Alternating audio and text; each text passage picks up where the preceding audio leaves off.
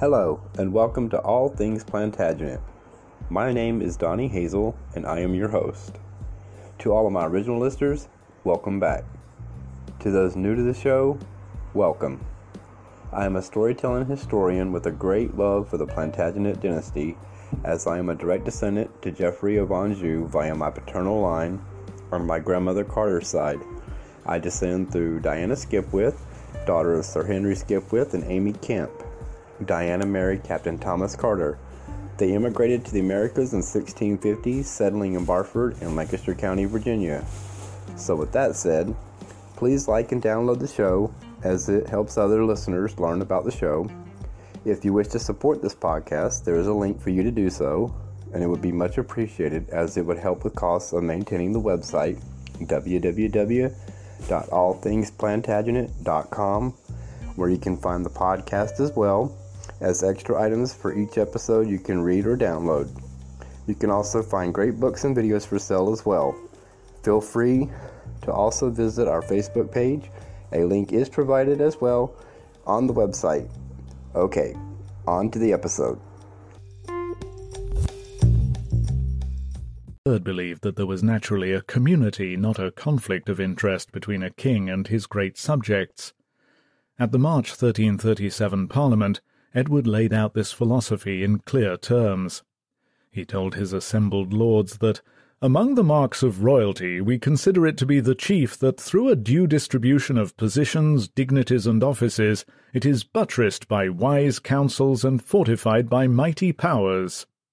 Because England had seen a lessening in its pool of noble families headed by formidable earls and barons, he argued, the realm has long suffered a serious decline in names, honours, and ranks of dignity.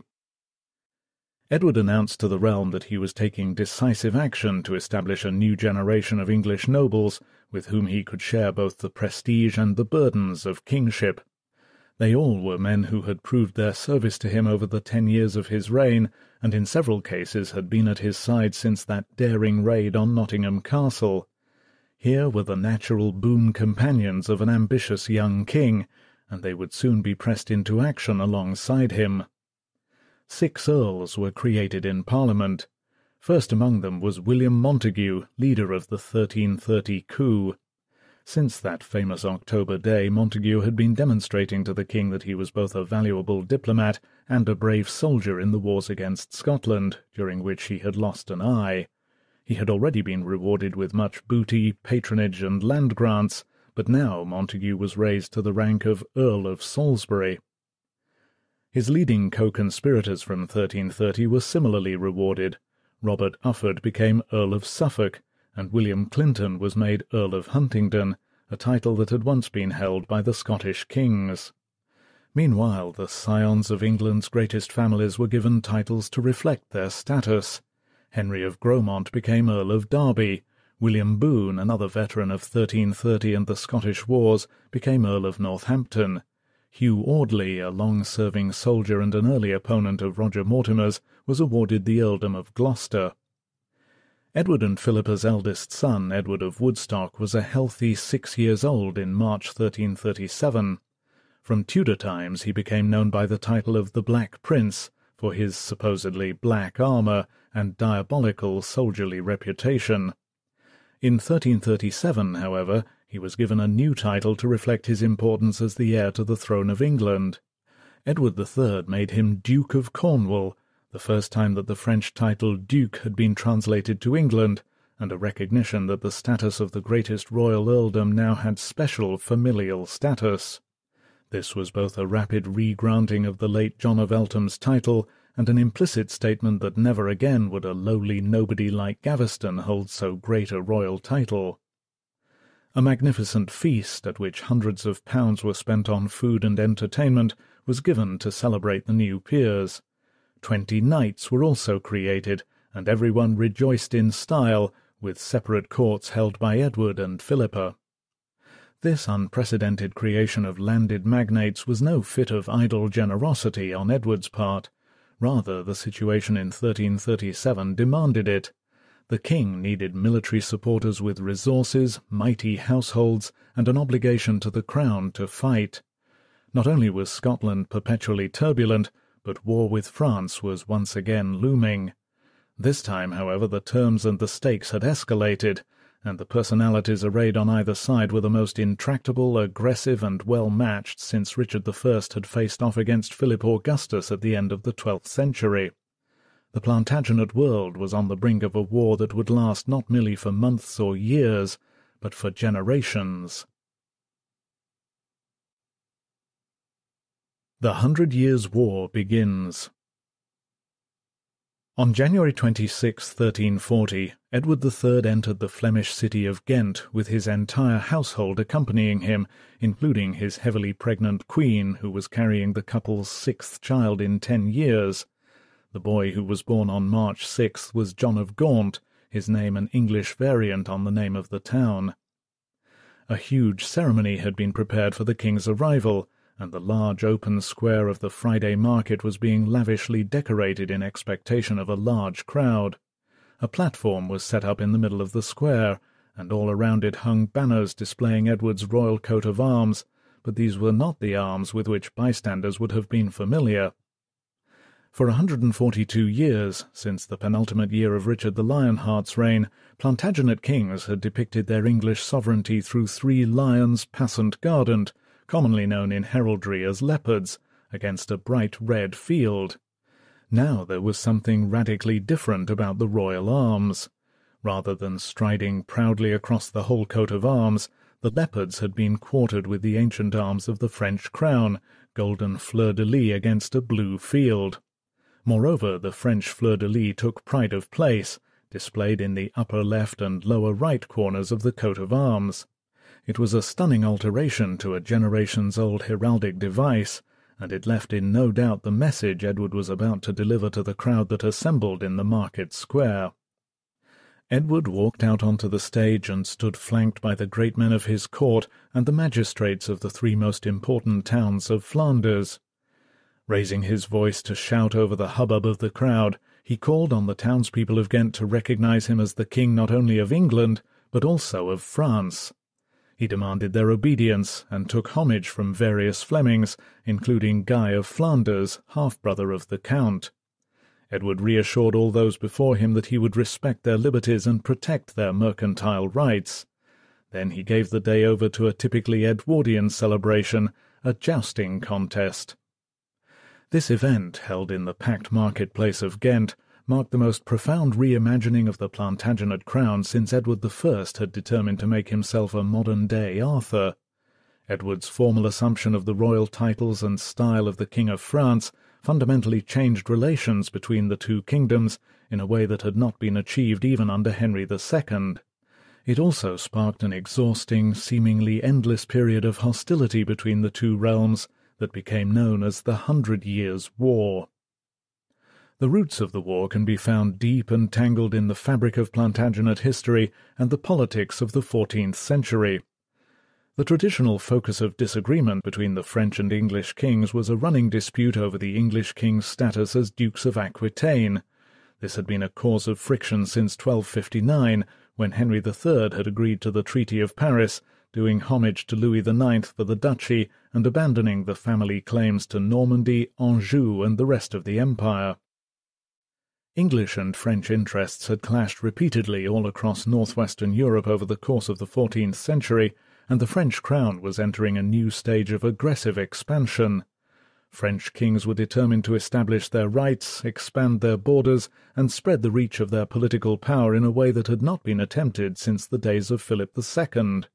This brought France into direct competition with English interests in trade battles in the Low Countries, in the matter of Scotland, which had been allied with France since 1295, and over control of shipping routes and trade in the Channel, where the English sent wool and later cloth across the sea passages to Flanders and brought wines back from Bordeaux.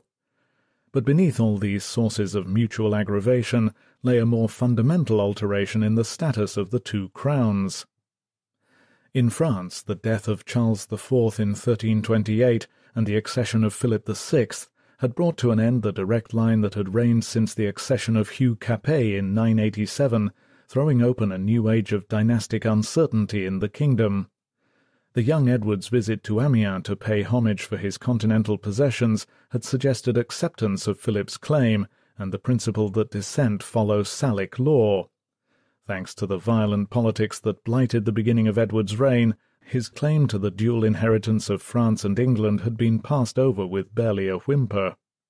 By the time Mortimer and Isabella had been removed from power, Philip was established as King of France, and it seemed beyond the means of the young King Edward to start demanding a revision to the French succession, not least because every campaigning season between 1333 and 1337 was taken up by expeditions to Scotland. Instead of hostilities, there had been cautious diplomacy between the two crowns. Exploratory talks were held over a new crusade in 1332, but Philip's decision to support David Bruce in 1334 was unacceptably provocative. But Philip was not alone in harbouring fugitives. In 1334 Edward had given his protection to Robert of Artois, an aging but valiant fugitive from French justice, luckless enough to have slipped from being Philip VI's closest adviser and greatest friend to being his bitterest enemy. Robert was offered generous sanctuary by Edward, who valued his knightly bonhomie and military prowess, but in doing so he roused the infernal ire of the French king and nobility. A Flemish propaganda poem of the mid-1340s known as The Vows of the Heron blamed Robert for starting the war when he accused Edward of cowardice for failing to claim his rightful inheritance. The poem claimed that at a decadent amorous banquet Robert approached the king and presented him with a roasted heron caught that day by his falcon. I believe I have caught the most cowardly bird, the poet had Robert tell the king and his courtiers. When it sees its shadow, it is terrified. It cries out and screams as if being put to death.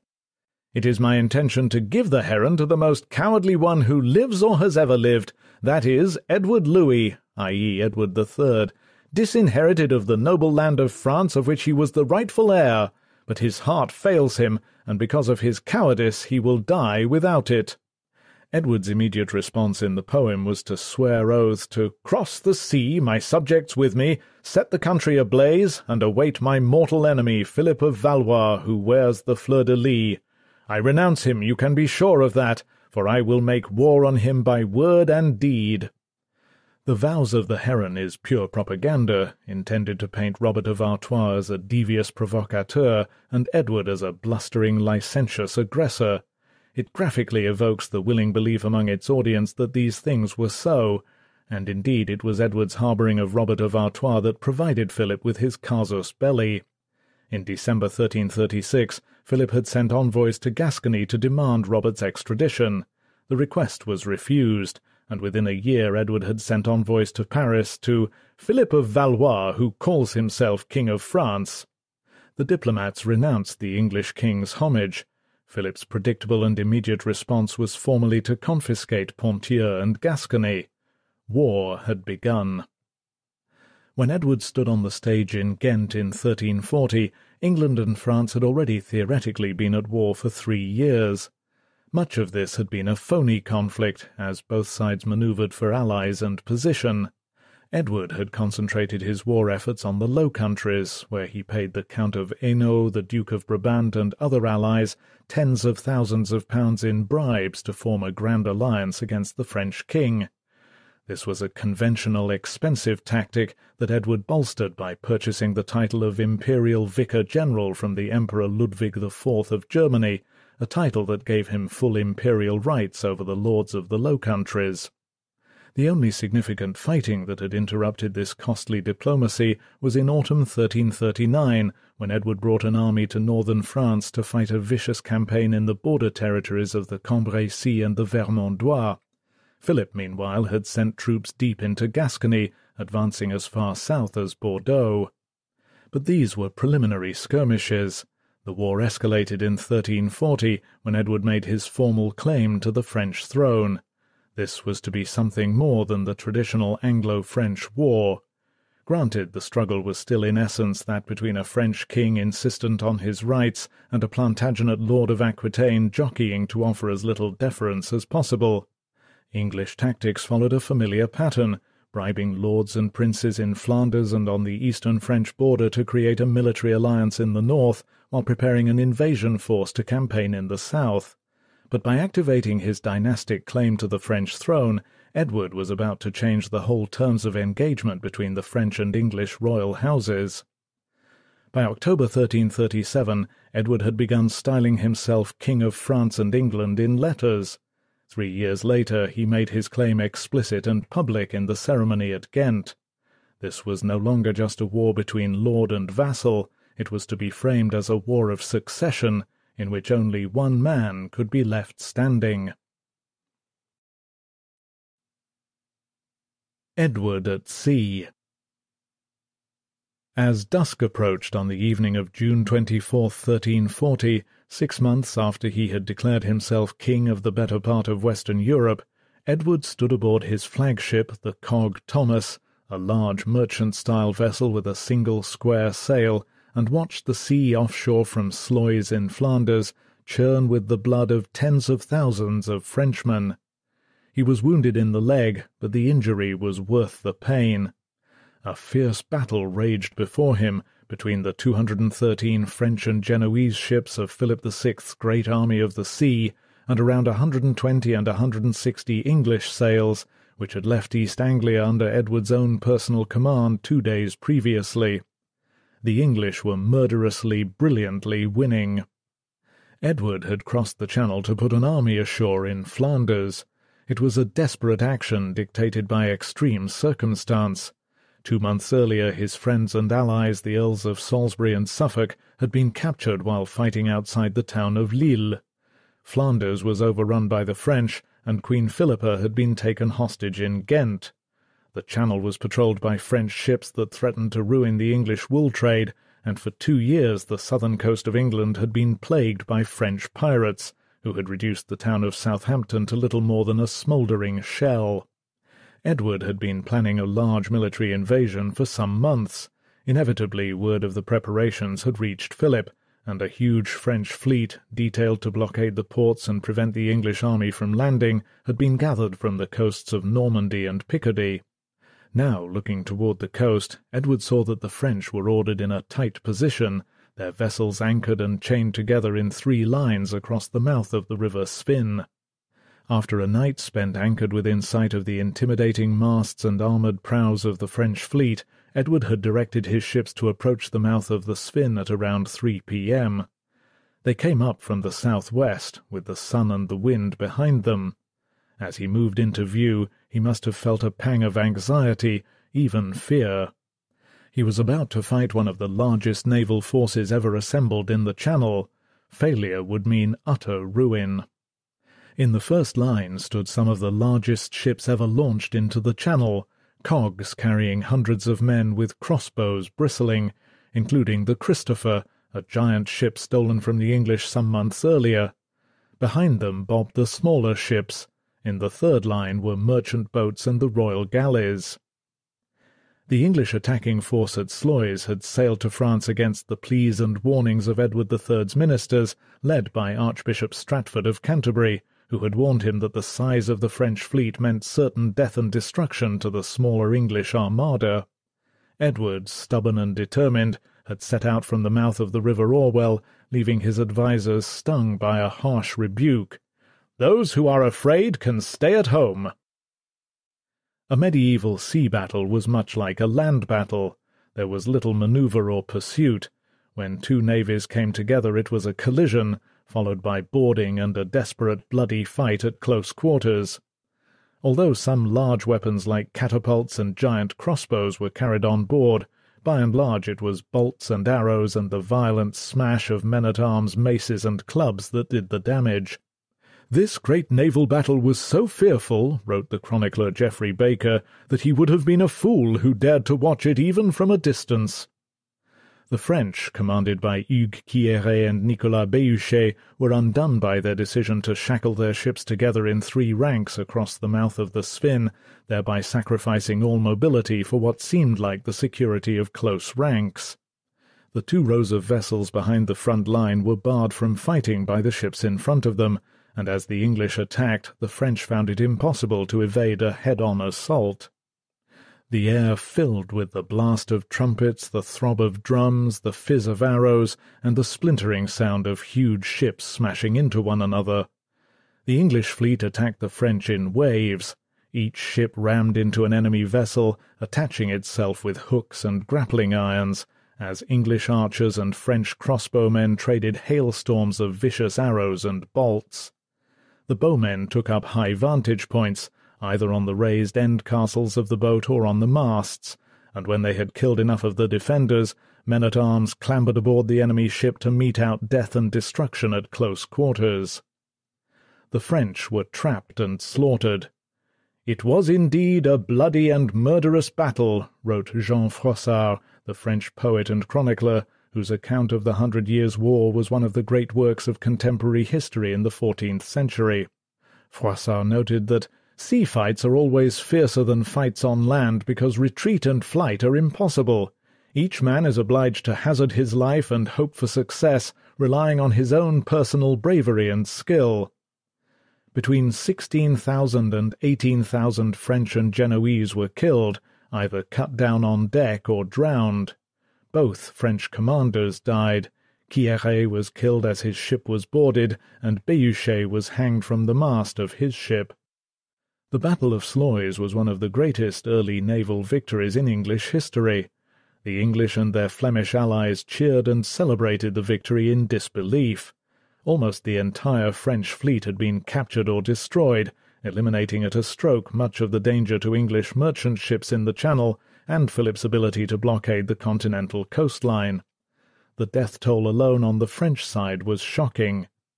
The English monastic chronicler Thomas of Burton wrote that for three days after the battle, in all the water of the Zwin there seemed to be more blood than water, and there were so many dead and drowned French and Normans there that it was said, ridiculing them, that if God had given the fish the power of speech after they had devoured so many of the dead, they would thereafter have spoken fluent French. Centuries later, the Elizabethans and Jacobeans thought of Sluys as a historical precursor to the Spanish Armada, the 16th century writer of the play Edward III, likely co-written by Shakespeare, although the following passage is not thought to be his, imagined the aftermath thus. Purple the sea, whose channel filled as fast with streaming gore that from the maimed fell, as did her gushing moisture break into the crannied cleftures of the through-shot planks. Here flew a head dissevered from the trunk, there mangled arms and legs were tossed aloft, as when a whirlwind takes the summer dust and scatters it in middle of the air. Thus the Battle of Sluys was later immortalized in English maritime history, but at the time it was only one victory amid a tide of discontent. After three years of fighting, Edward's war with France had put greater strain on English government and royal finance than any military project since the Third Crusade. Sluys was a great victory, no doubt, but it came at great cost. Edward's War was conceived on the grandest possible scale. The Lanercost chronicler estimated payments to Flemish and German allies from 1337 to 1340 at 1,000 marks a day, according to others 2,000. This was an exaggeration, but not a wild one. When he stood on the Thomas watching French ships burn in 1340, Edward had already spent £400,000 on the war, much of it owed as debt to Italian banks, mainly the Bardi and the Peruzzi of Florence, although he also had substantial accounts with the Portinari of Florence and the Busdraghi of Lucca, as well as with banks and merchants in the German Hanse and the Low Countries. At home, the northern merchant William de la Pole organized even greater loans from syndicates of merchants from London and York, who advanced hundreds of thousands of pounds to the crown. Although usury was still forbidden, Christian banks and merchants employed a variety of ingenious bookkeeping devices to hide the fact that interest on loans ran as high as 40%. Royal crowns and jewels stood as collateral against the loans, as did vast amounts of plate forcibly borrowed from English religious houses. The large debts Edward had run up throughout Europe were already beginning to cause him some political difficulties. Exactly a month after the French fleet was destroyed, the Earls of Northampton, Warwick, and Derby were arrested in Brussels by creditors. They had stood guarantors of debts that were in default, and it was only with some difficulty that Edward had them released. Back at home, England suffered for Edward's new war. The effects were felt at every level of society. Taxation was levied heavily and often. Tenths and fifteenths were imposed on the country every year between 1337 and 1339, and a general ninth followed in 1340. The hated practice of purveyance was rife. Efforts were made to rig the wool market by selling monopolies on the trade to leading merchants, although the scheme eventually failed. Popular protest songs captured the discontent of the poor in their struggle to cope with crown demands that squeezed harder than any before them. One poem, now known as the Song Against the King's Taxes, complained that such tribute can in no matter last long. Out of emptiness who can give or touch anything with his hands? People are reduced to such ill plight that they can give no more. I fear if they had a leader, they would rise in rebellion. Loss of property often makes people fools. A rural labourer born in 1300 would have been lucky to reach his fortieth birthday at the time of Sluys. Had he done so, he would have lived through near constant war on two fronts, seven years of the Great Famine coinciding with a period of plummeting wages and onerous rates of taxation, while hearing rumours that Edward III rather enjoyed his expensive campaigns in Flanders as an excuse to hold lavish, wasteful, and costly tournaments. England would not feel the fury of a popular rising for another forty years, but in 1340 Edward's chronic need for cash had driven the country back into the sort of political crisis that had rocked his grandfather in 1297 and beset his father for the better part of his reign.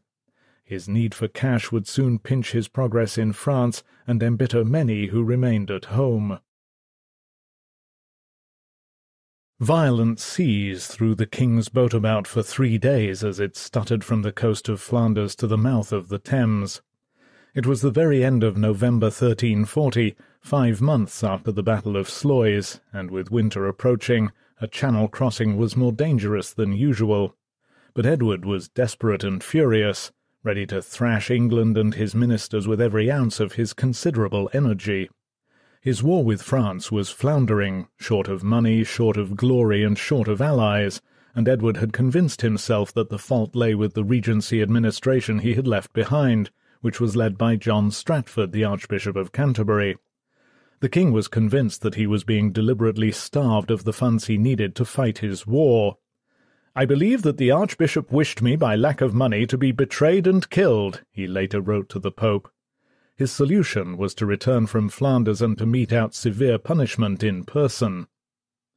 The boat reached London long after the city's regular nightly curfew on November 30th, 1340, having that evening navigated a grey, turbulent Thames estuary so rough, said the author of the contemporary history known as the Scala Chronica, that Edward himself was in jeopardy of drowning. Around midnight the captain put into a wharf by the Tower of London. The drenched and grim-faced passengers disembarked by the flicker of torchlight. As they looked up, tired, cold, and wet, it was as if the whole tower were asleep. There was no sound and no movement on the ramparts. The king's return was not expected. Although there should have been a close watch kept on the fortress after dark, no one saw them arrive. That London's fortress stood apparently unguarded during wartime enraged Edward. He burst into the tower, inspected it in fury, and began to make a list of men he wished brought before him, his treasurer and his chancellor and their department officials, his justices, the mayor of London and the London merchants who were supposed to be managing the wool trade and of course the constable of the tower, upon whose watch the capital's key strong point had been left so disgracefully unguarded. Edward's anger was easy to understand. After three years of sporadic fighting, he was almost bankrupt. Sluys had been a great victory, but the months that followed saw a costly stalemate, as Philip VI sidestepped attempts to draw him into battle. He had dismissed the English king's eccentric offer of a personal duel or a staged battle between a hundred knights from either side, considering that a pudgy French king approaching his fiftieth birthday was no match for a virile twenty-eight-year-old Plantagenet, and he had nothing to gain and much to lose in a tournament with live bets on the outcome. This came as a personal affront to Edward. Two military operations that followed the offer, and attacks on the border towns of Tournai and Saint-Omer, cost a great deal of money and manpower, but led in every case to nothing but slaughter and retreat. Chevauchées, armed horseback charges through the countryside designed solely to cause terror and chaos among the local people, might gratify the soldiers who rode on them, but yielded no strategic advances. The Truce of Esplechin, which established peace everywhere from Scotland to Gascony and concluded a season of fruitless campaigning, was hardly the decisive blow he had wished for when he had declared war three years previously. There was no doubt in Edward's mind that a chronic shortage of war funding was to blame for the English failures after Sluys. Edward was in massive arrears to his Flemish allies, and could not fight on until they were paid the enormous sums they had been promised for their support.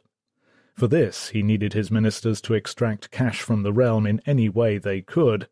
From this sticking point erupted the gravest crisis of his reign. On December 1st, 1340, the morning after his tirade in the Tower, Edward embarked on a wholesale purge of his government. He began to dismiss his officials from the top and worked his way down. First to go were the Chancellor and the Treasurer, then the Chief Justice of Common Pleas, one of the two most senior judges in England, was arrested, along with four other judges, the Constable of the Tower, and three leading English merchants. A number of Exchequer officials were fired, and instructions were issued to the clerks who remained to provide a full audit of their recent transactions. Edward then arranged for tax receipts now to be paid directly into an emergency treasury at the Tower of London. Outside London, Edward purged his customs officials and replaced about half the sheriffs and all the coroners and escheators responsible for collecting royal revenues in the shires of England. A public judicial inquiry known as a Commission of Oyer and Terminer to hear and to decide was established to travel from county to county, rooting out corruption with a license to hear complaints about abuses of power by royal officials stretching back to his father's reign. Then Edward turned on his Archbishop of Canterbury for revenge. Stratford was president of the Regency Council, and thus in the king's eyes ultimately accountable for all the failings he perceived in English government. His brother Robert Stratford, Bishop of Chichester, was the Chancellor, whom Edward had already fired. In an angry exchange of letters and public accusations, he charged John Stratford with keeping money from him, obstructing tax requests in Parliament, and abusing his authority. Stratford was unmoved. To his mind, fault lay not with his administration, but with the king himself, who made excessive demands on the country, heeded the advice of ignorant friends, and acted as a tyrant when he made summary arrests of his subjects and threatened the rights of the Church. He replied to Edward's letters in equally angry terms. He called his king a new Rehoboam, a reference to the biblical king who ignored wise counsel for the words of his young friends, and thus oppressed his people. It was a barbed comment. Rehoboam was famous for having told the people of Israel, My father made your yoke heavy, and I will add to your yoke. My father also chastised you with whips, but I will chastise you with scorpions. 1 Kings chapter 12 verse 14. And in case that was too cryptic for a king who spent more time at tournaments than in his study, Stratford spelled out the comparison. He accused Edward of breaking the Magna Carta and his coronation oath, warning him that what happened to your father, sire, you know well. Over Christmas and in early spring, Edward held a series of typically lavish tournaments around the country. Meanwhile, a continuing public war of letters with Stratford included an astonishingly angry assault referred to by Stratford as the libellus famosus, notorious libel, in which the king upgraded his disparagement of the archbishop and accused him of treason. This was dangerous. Edward was correct to perceive that there had been mismanagement in his absence, but to accuse an Archbishop of Canterbury of treason was to risk incurring suspicions of tyranny. Stratford refused to be moved by the king's rage, denied most of the accusations made against him, and demanded the right to defend himself in Parliament. The fuming king began to fill his letters to the Archbishop with personal abuse. Stratford, in his heated opposition to the king, was aware of the precedent set by his predecessor Thomas Becket. Matters came to a head when a parliament was called for March 1341. Using the pretext of non-payment of taxes, Edward attempted to have his servants physically prevent Stratford from entering the painted chamber in the Palace of Westminster where Parliament met. Meanwhile, he allowed into the chamber a number of his household servants and advisers who had no right to sit there. Stratford took up an indignant place directly outside the chamber door, holding his archbishop's staff and steadfastly refusing to move until he was admitted. For three days a standoff prevailed, until the Earl of Surrey stepped in to mediate, telling the king, Parliaments were not wont to be like this, for here those who should be foremost are shut out, while there sit other men of low rank who have no business to be here. Stratford was eventually permitted to enter the chamber, only to hear thirty-two charges of misconduct brought against him. If Edward felt he had won, he was mistaken. During the debates that followed, it soon became clear that the wrathful king had overreached. The whole weight of national support lay behind the archbishop. A petition was presented showing that he had the backing of a number of the great magnates and prelates, the community of London, and the parliamentary commons. There was little a king who wished to keep his throne could do in the teeth of such opposition. By May 3, 1341, Edward had been forced humiliatingly to climb down. The king was persuaded by the Earl of Salisbury and other loyalists to take part in a parliamentary reconciliation with the archbishop and agree to a programme of reform. Tax collectors were made accountable to Parliament, and investigations were launched into purveyance.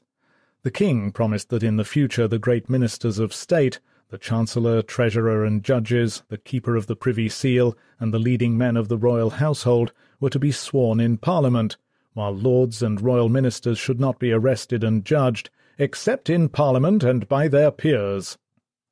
Fortunately for Edward, this was the most peaceful end to a full-blown political crisis that had been seen in England since 1297. He vowed in the sort of bombastic fashion that would have suited Henry II that he would never appoint another churchman as a minister, or indeed any man whom he could not hang, draw, and behead when he let him down but this was grandstanding, and it ignored the momentous implications of the crisis of 1341 for both the French war and the future government of the realm. Edward's personal quarrel with his archbishop had thrown up a principle by which the activities of the crown's leading officials could be scrutinized in Parliament. A mechanism had been established that meant England could settle political crises without descent into bloody civil war. Edward's grudging concessions earned him enough political goodwill to negotiate a new source of funding for his wars.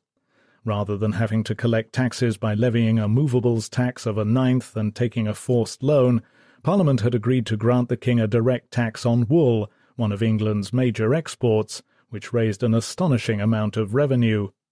Nearly thirty thousand wool sacks were appropriated for the crown to sell on, their value of around a hundred and twenty-six thousand pounds made this the heaviest tax to be levied on England since the end of King John's reign.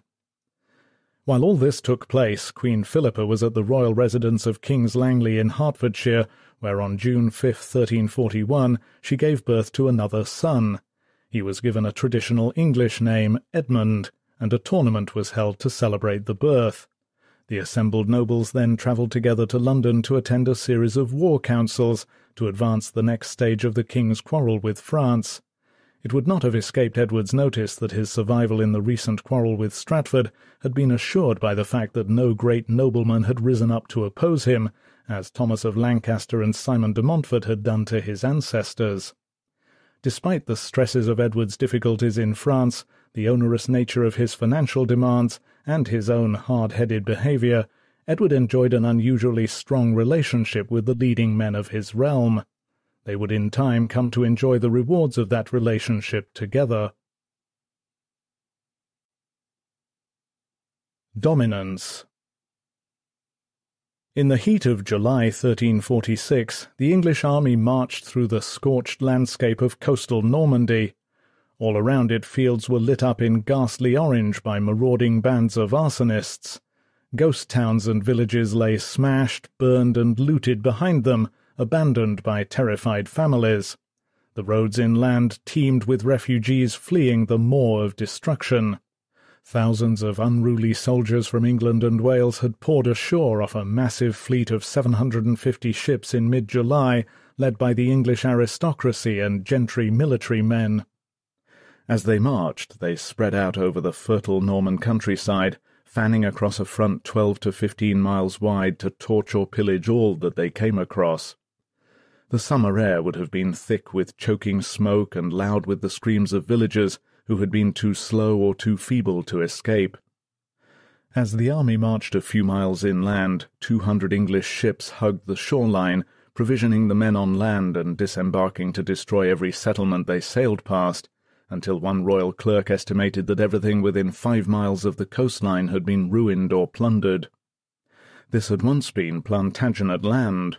Long ago, when John was on the throne, it had been raided and burned by the Capetian kings battling their way west.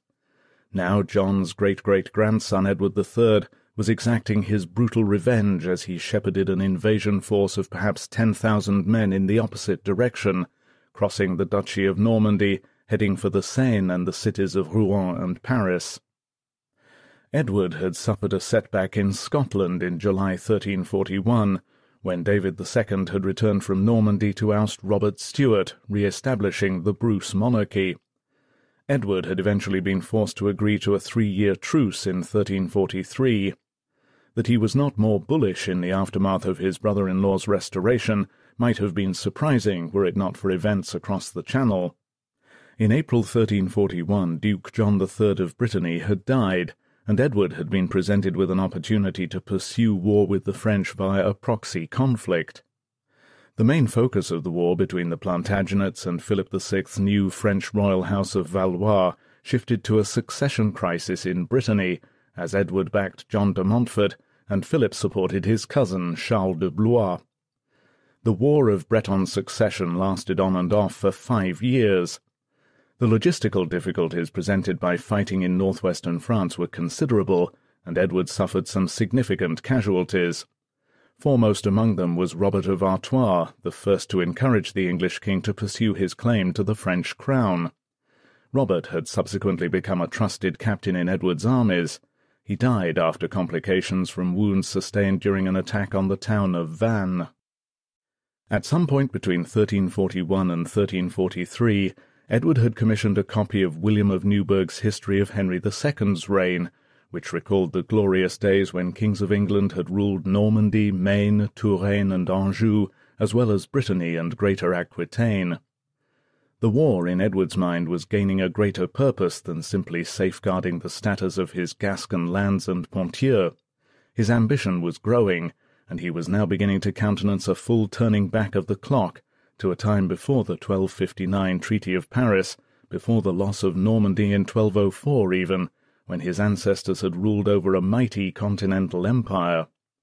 A new gold coinage issued in 1344 for use on the international exchange markets proclaimed Edward to all the merchants of Europe as King of England and France.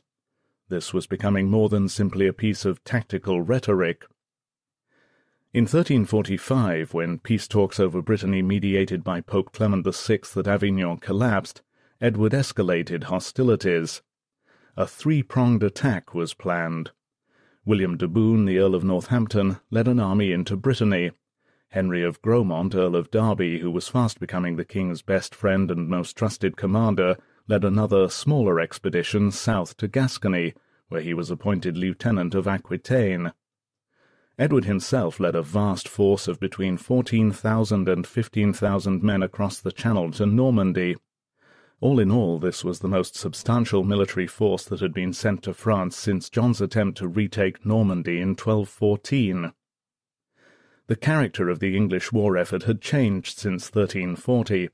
Edward had dropped his old-fashioned strategy of alliance building in the northwest and direct invasion in the south. Alliances were too expensive, allies too prone to defect. One of the casualties of Edward's exorbitant bribes had been the Bardi Bank, to whose ruin the English king contributed when he failed to honour the massive debts incurred to his allies. By 1346 Edward's only remaining friends were the pro-English faction in Brittany and the Flemings. Every man sent to fight under the royal arms in 1346 came from England. Thus the brutal men who landed with the king in Saint-Vaast-la-Hougue on the Norman coast on July 12, 1346, spoke in the same mother tongue. Their battle cry was, St. George! The French cried, Montjoie Saint Denis. They had various specialties. Perhaps half were archers trained in their home villages to fire a deadly longbow with some accuracy. Others were engineers, miners, diggers, clerks, or servants. Many had been pressed into compulsory service, and some were criminals pardoned for their crimes in return for serving in the field. All were equipped and supplied with a huge wealth of supplies and weapons compulsorily purchased in a fearsome war drive. They brought with them thousands of white-painted bows and arrows, and more food than they could eat before it rotted. The army was instructed by Edward not to molest the local people, or to rob shrines and churches, or to commit wanton arson. The king commanded restraint, lamenting what a royal proclamation called the wretched fate of his people of France. But this was a vain hope. Edward had brought with him many old and accomplished soldiers heading professional companies of mounted archers, hobelars, and men-at-arms, but the king could by no means claim to dispose a uniformed, well-drilled army. Such was the unprecedented size of the invasion force that it included a sizable element of press-ganged infantry, poorly equipped and undisciplined villagers stirred up back in England by royal propaganda denouncing Philip VI and the French people as spies and aggressors who wished to invade England, convert the population to French speakers, and incite the Scots to invade the north. No instructions on earth could prevent them from tearing Normandy to pieces like a pack of distempered dogs. The army marched through the countryside, slaughtering and brutalizing as it went. Flags and lances bobbed overhead. The rearguard was marshalled by Thomas Hatfield, the warlike Bishop of Durham. The king commanded the middle. The vanguard was nominally led by Edward's eldest son, Edward, Prince of Wales and Duke of Cornwall, who came generations later to be known as the Black Prince. He was sixteen years old, tall and striking, already a brave young man in his father's mould. He had been knighted as soon as he landed from the ship, alongside some other young men of the campaign, William Montague, son of the Earl of Salisbury, and Roger Mortimer, grandson of Queen Isabella's former lover. The Earls of Northampton and Warwick rode at the Black Prince's side to guide his hand. The build-up to Edward's invasion had been cloaked in secrecy. Very few men had known the destination of his vast army before its departure from the English coast. Philip VI had received information that the king intended to make for Gascony to reinforce Henry of Grosmont, now raised to the earldom of Lancaster after his father's death in 1345, in resisting the siege of Aiguillon, deep in the south-west at the confluence of the rivers Lot and Garonne. Philip's son John, Duke of Normandy, was leading the siege. Thus, when Edward's main invasion force landed at Saint-Vaast-la-Hougue, they found it largely undefended. The army reached Caen on July 26th. After brief negotiations with the garrison of the castle, they stormed the rich residential suburb of the city, leaving 2,500 corpses lying torn and bleeding in the streets, and sending the richer citizens back as prisoners to England. Then they marched along the south bank of the Seine for a fortnight. The French army was belatedly moved into a position to defend against the invasion, it broke the bridges across the river to prevent the English from crossing it, and shadowed the invaders along the north bank. By August 12th the English were within twenty miles of Paris. Panic broke out in Europe's largest city as the Parisians realized the impact that such a violent and depraved army would have upon their lives and livelihoods. Philip's government was compelled to call in fifty men-at-arms to attempt to keep the peace. Throughout the city and suburbs, buildings were barricaded and doors battened shut as the people prepared for street-to-street fighting. In the distance, downriver on the Seine, smoke was seen pouring from the towns of Saint-Cloud and Saint-Germain-en-Laye. The English were not far away. Philip VI sat with his advisers in Saint-Denis and floundered. On August 16th the English rebuilt the bridge over the Seine. Desperate to keep them at bay, Philip offered a pitched battle on a plain four miles south of Paris, and the French army marched to the allotted battleground. But instead of marching either south to give battle or east to besiege Paris, the English headed sharply north toward Flanders in an attempt to join forces with a Flemish army that was in the field near Béthune. They marched north for more than a week, pushing so hard that the exhausted infantry wore through their shoes, and foraging parties left the countryside stripped and bare of all food and supplies. When they reached their intended rendezvous, the English found that the Flemish army had given up and gone home. It was a blow because the detour had given the French a chance to regroup. Philip's eldest son, John, Duke of Normandy, had abandoned Aiguillon in mid-August and marched rapidly north to defend his beleaguered duchy the road to battle had been joined. The English and French finally met before a forest between the villages of Crécy and Wadicourt on Saturday, August 26, 1346.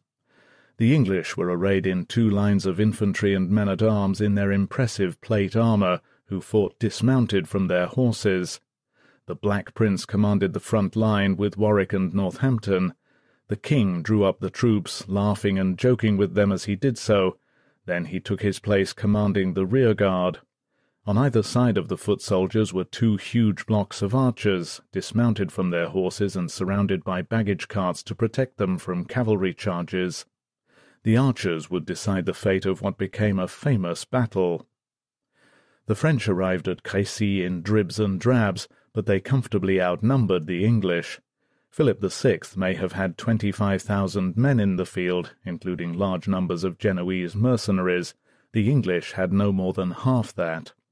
The French king arranged his men in three battalions, crossbowmen at the front, with two divisions of cavalry behind them, flanked by infantry.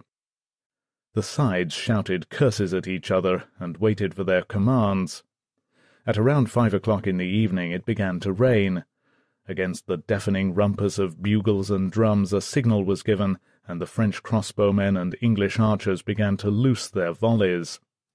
The English arrows were lethal. Fired at a rate of five or six per archer per minute, they fell from the sky like a blizzard.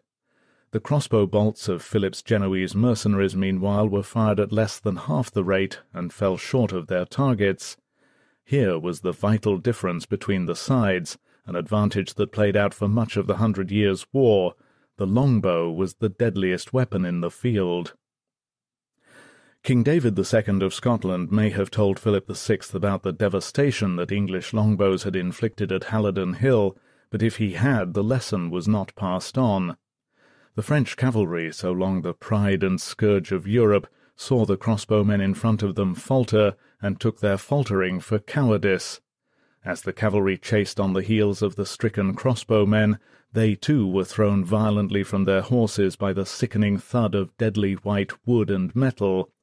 Arrow shafts buried themselves deep into human flesh and horse flesh, creating a writhing, screaming chaos of rearing animals and dying, terrified men. As the arrows whipped through the air, so Edward ordered another novel assault. For the first time on the battlefields of France, cannon fire was heard. The English had brought to the field several cannons, primitive devices that used gunpowder to shoot metal bolts and pellets wildly and in the general direction of the enemy. They were not so deadly as the longbows, but with the whistle of arrows punctuated by the ungodly roar of cannon blasts, the demented battle cries of men-at-arms in the melee, the agonized screams of terrified horses and men dying with their limbs severed and intestines spilled, the drums in the background and trumpets screaming into the evening, the battlefield at Crécy would have sounded like hell itself. The hero of the battle was afterward judged to be the Black Prince, who fought valiantly in his first armed conflict, slashing at armed men, cutting down horses, and bellowing instructions to the troops around him. At one point he was felled, and his standard-bearer had to commit an act of utter desperation, dropping his flag momentarily to help the stricken prince to his feet. Thus Froissart relayed the tale that has since entered the corpus of English legend. As the fighting escalated, the prince feared his men were falling too fast around him, and sent word to his father that he required help. "'Is my son dead or felled?' asked Edward according to the chronicler. Informed that the prince was not dead, but faced difficult odds, Froissart has Edward reply, Return to him and to them that sent you here, and say that they send no more to me for any adventure, as long as my son is alive. They suffer him this day to win his spurs. This audiobook is continued on Disc 14. The Plantagenets by Dan Jones continued. Disc 14. Several hours of fierce, bloody fighting routed King Philip and his allies.